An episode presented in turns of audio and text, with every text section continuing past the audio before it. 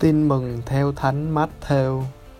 Khi Đức Giêsu nghe tin ông Gioan đã bị nộp, người lánh qua miền Galilee, rồi người bỏ Nazareth đến ở Capharnaum, một thành ven biển hồ Galilee thuộc địa hạt Giovulun và Naphtali, để ứng nghiệm lời ngôn sứ Isaiah nói: Này đất Giovulun và đất Naphtali, hỡi con đường ven biển và vùng tả ngạn sông Jordan, hỡi Galilee, miền đất của dân ngoại đoàn dân đang ngồi trong cảnh tối tăm đã thấy một ánh sáng huy hoàng. Những kẻ đang ngồi trong vùng bóng tối của tử thần nay được ánh sáng bừng lên chiếu rọi. Từ lúc đó, đức giêsu bắt đầu rao giảng và nói rằng, anh em hãy sám hối vì nước trời đã đến gần. Người đang đi dọc theo biển hồ Galilee thì thấy hai anh em kia là ông Simon cũng gọi là Phêrô và người anh là ông Andre đang quăng chài lưới xuống biển.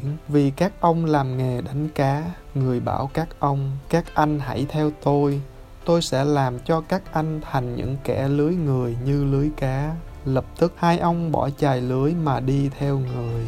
Đi một quãng nữa, người thấy hai anh em khác, con ông Zebede là ông Jacobe và người em là ông Gioan. Hai ông này đang cùng với cha là ông Zebede vá lưới ở trong thuyền. Người gọi các ông, lập tức các ông bỏ thuyền, bỏ cha lại mà theo người.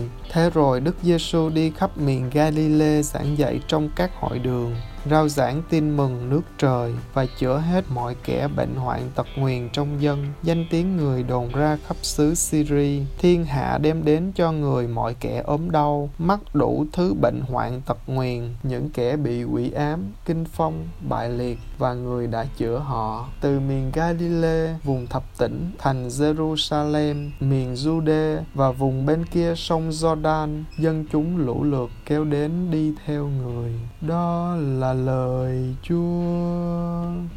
Suy niệm Lạy Chúa, Đức Chúa Giêsu xuống thế làm người và rao giảng tin mừng nước trời, nhưng Ngài không chọn nơi xa hoa, sang trọng mà Ngài lựa chọn nơi tối tâm, nơi tội lỗi để Ngài có thể rao giảng và chọn những môn đệ đầu tiên là vùng đất dân ngoại như trong đoạn tin mừng vừa đọc lạy Chúa. Vậy tại sao trong cuộc sống của con lúc nào con cũng thích an vui, lúc nào con cũng thích hạnh phúc, lúc nào con cũng thích giàu sang nhưng con không hiểu rằng để đạt được những điều đó thì con sẽ phải trả giá rất nhiều lạy chúa xin cho con noi bước theo ngài luôn dấn thân ở nơi những anh em đang cần con.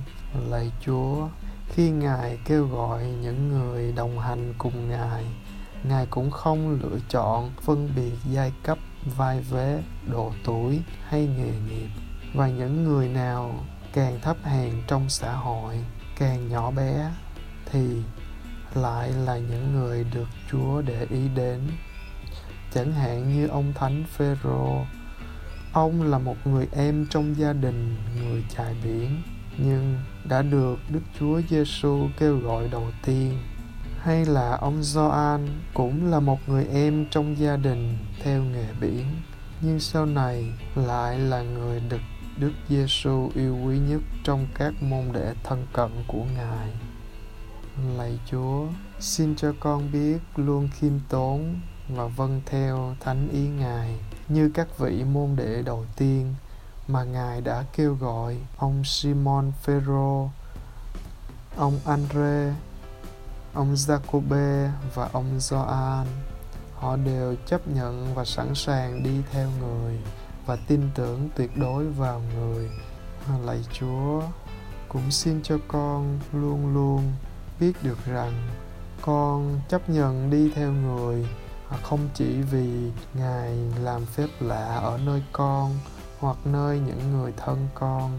Con đi theo người là vì tin tưởng, phó thác vào người và những điều tốt đẹp sẽ đến với con. Amen.